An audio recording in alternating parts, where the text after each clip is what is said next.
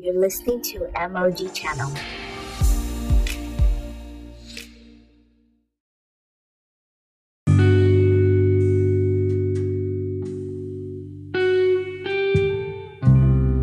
Hi guys, welcome to my podcast. This is MOG channel will help you to see a real and practical Christianity from God's Word. If you're new here, welcome. If you're returning, welcome back. Today we're going to be looking at healing, specifically from Mark chapter 16, from verse 15. Okay? And he said unto them, Go you into all the world and preach the gospel to every creature. Go into all the world and what? Preach the gospel to every creature. Now, every creature is not including animals, right? It's not including animals or other things. It's every creature. There would be human beings because it's only human beings that, uh, will I say, are qualified to receive the gospel. It's only man that fell, basically. So, even if the whole world was affected, but it's gospel to every human being. So, don't be taken back by the word creature. Verse 16 He that believes shall be saved. He that believes and is baptized shall be saved. I've explained before that he that believes and is baptized, word baptized there is word baptizo. Baptizo is not always about water baptism, right? Bible actually tells us that we have been baptized into Christ. You can see it all over the scriptures that we've been baptized into Christ. In fact, Ephesians chapter 4 tells us that we have one baptism. One baptism. So that word baptism there is actually talking about the new birth. When God comes to live inside you, you are immersed. Because to baptize is to immerse into something. You are immersed into Christ. You are immersed into His body. You see that? So, he that believes and is what baptized into the body, baptized into Christ, shall be what saved. Are you seeing that? Shall be what saved. So, if you believe, you will be saved. If you believe, you will be saved. But he that does not believe shall be damned he that does not believe. Are you seeing that? That means that the criteria or criterion there for actually getting saved is to believe because they didn't mention the word baptized again. Because to believe is to be baptized, actually, right? To believe is to be baptized. Um, some one of the ways that the Greek, um, how like the original words work, because the Bible, New Testament was written in Greek. In the Greek language, this word "and" would most likely be "kai." We say believes and is baptized. That word is "kai." and kai usually if kai is not a conjunction because you know kai or and usually is to join two words together or two let's say phrases together if it is not a conjunction it is usually an explanation in other words it explains the other so he that believes which is that he is baptized shall be saved okay so let's leave that. But he that believes not shall be what? Damned. So if you don't believe you will be what? Damned. Are you seeing that? Uh, i think it's um, john chapter 3 or so that explains that he who does not believe is condemned already right? Because there's already condemnation from the fall of man. So when you don't believe or you don't take the lifeboat of salvation what happens? There is as as the writer of hebrews says there remains no more forgiveness for sins because the only rope that has been thrown down to you that is in trouble you, you say i'm not taking that rope i'm not taking that rope so there's no more forgiveness remaining all right Verse 17, and these signs shall follow them that believe. These signs shall what? Follow them that believe. Who are the people that believe? Those who have believed in what? In the gospel. He now says, These signs shall what? Accompany them or follow them. You get that word signs is, you know, if the word in the Greek is same, semeion or something, semeion and it just means something supernatural, a miracle, a sign, a token, a wonder. Are you seeing that? So, in other words, these signs, these miracles, these supernatural events will follow them that believe. In other words, the guy who is born again is born into the supernatural. You are born into a supernatural life. You are born into a life that is beyond the ordinary. In other words, you're meant to live above the ordinary. You're meant to live beyond the normal. You cannot just live a life and accept the things that are just normal to everyone. Let me give you an example. Like right now, COVID is everywhere, right? COVID, COVID, COVID, COVID. The believer is above COVID. The believer is above cancer. The believer is above sickness and disease. He's above it. These signs will follow them that believe. Notice the word follow. The word follow. It says these words will follow. These words will actually conform to, right? These words will accompany in other words, this is going to be natural for these guys. It's going to be normal. it will accompany them that believe. In other words, how do we tell that people believe? One of the ways the world should tell that these guys believe in Jesus is that there are certain signs that accompany them. And that's why this period is actually the best period for the church. Because as darkness has seemingly covered the earth, right, it is the time for light to shine brighter and brighter because light does much better, right, when darkness is more. If you carry your phone touch light, turn it on, and mean it's broad daylight, you're just looking, what's what's the matter with you? But let it be a very dark room, right? There's a room I stay in that doesn't have any window because I had to block it because I'm. I had to put you know things to help with sound so I can record and all those things. In this room, right? Once you close the door, it is dark, like pitch black. If there's no light source, it's dark, pitch black, and every little light source is so amplified so amplified. Every little light source is so obvious. I don't care how faint or tiny it is, you will most likely see it. And that's what we are this period. We are light. We've always been light. The moment Christ came into you, you became light. Are you seeing that? Aha. Bible says God is light. In him there is no darkness at all. You are light also.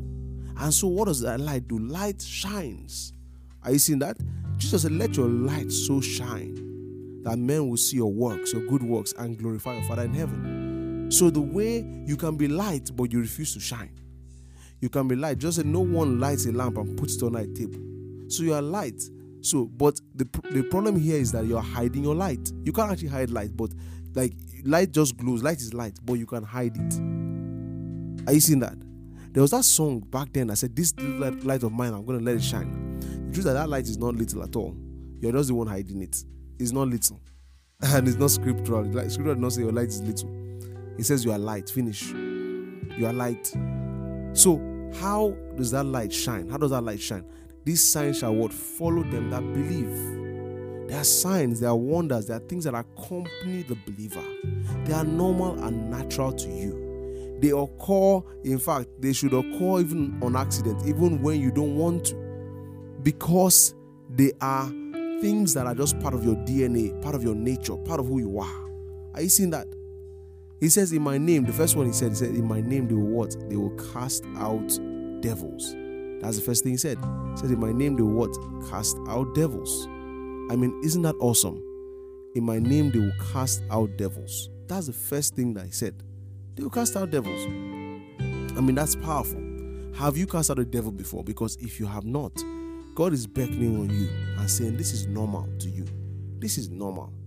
You can't be afraid of devils. You can't be afraid of devils. Are you seeing that? Look at COVID all over the place. Look, the church is the light. This is the best time for us to shine. This is the best time for us to show who God is. If the unbelievers are afraid of darkness, we can't be. They are darkness, we are light. That's what the Bible tells us clearly. We can't be afraid of what we've been delivered from. Bible says we've been delivered from the power of darkness into the kingdom of His dear Son. We've been delivered from the, from the whole of the devil. So sickness is of the devil. Bible says in John Acts 10, 10 verse 38, how God anointed Jesus with the Holy Ghost and power, who went about doing good and healing all that were oppressed of the devil. The devil is one who oppresses with sickness. Are you seeing that? So we are not we are not bound by the devil. You understand? If anything, we are actually God's policemen here on earth. And so he said, These signs are following, I believe. My name, will cast out devils, right? Some sicknesses are caused by, like, some sicknesses are enforced. All sickness is, is devilish in nature. But some sicknesses are enforced by the devil. It's like especially terminal sicknesses, sicknesses that have defied doctors. You know those ones or recurring sicknesses, those types that are just, you know, like cancer, for example, and all of them. Asthma. I found out personally that asthma is a demon. Asthma is a demon, and asthma. I when I see a person has asthma, I don't bother saying, "No, be healed of asthma." I cast the devil out. I say, "Devil, you come out of him now in the name of Jesus." By the way, if there's anybody that has asthma is listening to me right now, I rebuke that devil. I command that spirit of asthma to come out of their bodies now in the name of Jesus. You're fine. Go check. Go do what you do. You're fine. Are you seeing that? So these signs are following. I believe in my name they will cast out devils. Says they will speak with new tongues. Are you there? You don't speak in tongues. Are you there? You don't speak in tongues. You are supposed to speak in tongues. Are you seeing it? This here, with all the arguments, tongues for us or not, this is it here clearly. It's for you. Right? It's for you. And if you're there and you don't speak tongues, you're listening to me. The power of God is just bubbling on your inside right now. There's also desire to speak and say something. It's not going to sound like English, but right now, in the name of Jesus, that thing it bubbles up in you now. It bubbles. You're filled with the Holy Ghost now. Now, in the name of Jesus, just give voice to it. Give voice to it. Give voice to it. Give voice. To you don't be ashamed of it. Just have a desire to speak something. Just speak it out. Speak it out. Speak it out. Amen. Amen. If you want to, you know, know more about that, or you, you have trouble with that, just go back in the archives of this podcast episode. You're going to see one on tongues, specifically on tongues, how to speak in tongues, and it's guaranteed. If you listen to that thing, listen to it well, carefully, follow it through. You will speak in tongues. Listen to it once, twice, till until it's very concise and it goes into all the details. You will speak in tongues. Glory to God. All right. He says, speak in new tongues. Verse 18. They shall take up serpents, and if they drink any deadly thing, right, it shall not hurt them. They shall take up serpents, and if they drink any deadly thing, it shall not hurt them. So they will be protected. They will have divine protection. They will have divine protection. They cannot just die like flies. Oh, COVID is killing everyone. Not me. Not me. Not me. Not me. No, not me. I can't just die like everyone else. No, not me. And the Bible tells us that we're ensnared by the words of our mouth. What is your confession? What are you saying? Because the new creation will also confess different based on who they have become. Because Bible says in Mark chapter 11, 23, that whoever shall say to this mountain, be moved and cast into sea, and shall not doubt inside, but shall believe the things he said shall come to pass, and he will have whatsoever he says. So what you say is very important. Are you saying the right thing or saying the wrong thing? If you're saying the right thing, you move in the right direction. You're saying the wrong thing, you move in the wrong direction. Are you seeing that? So say what God's word says. Say what God's word says about you, and you will see those manifestations in your life. Are you seeing that?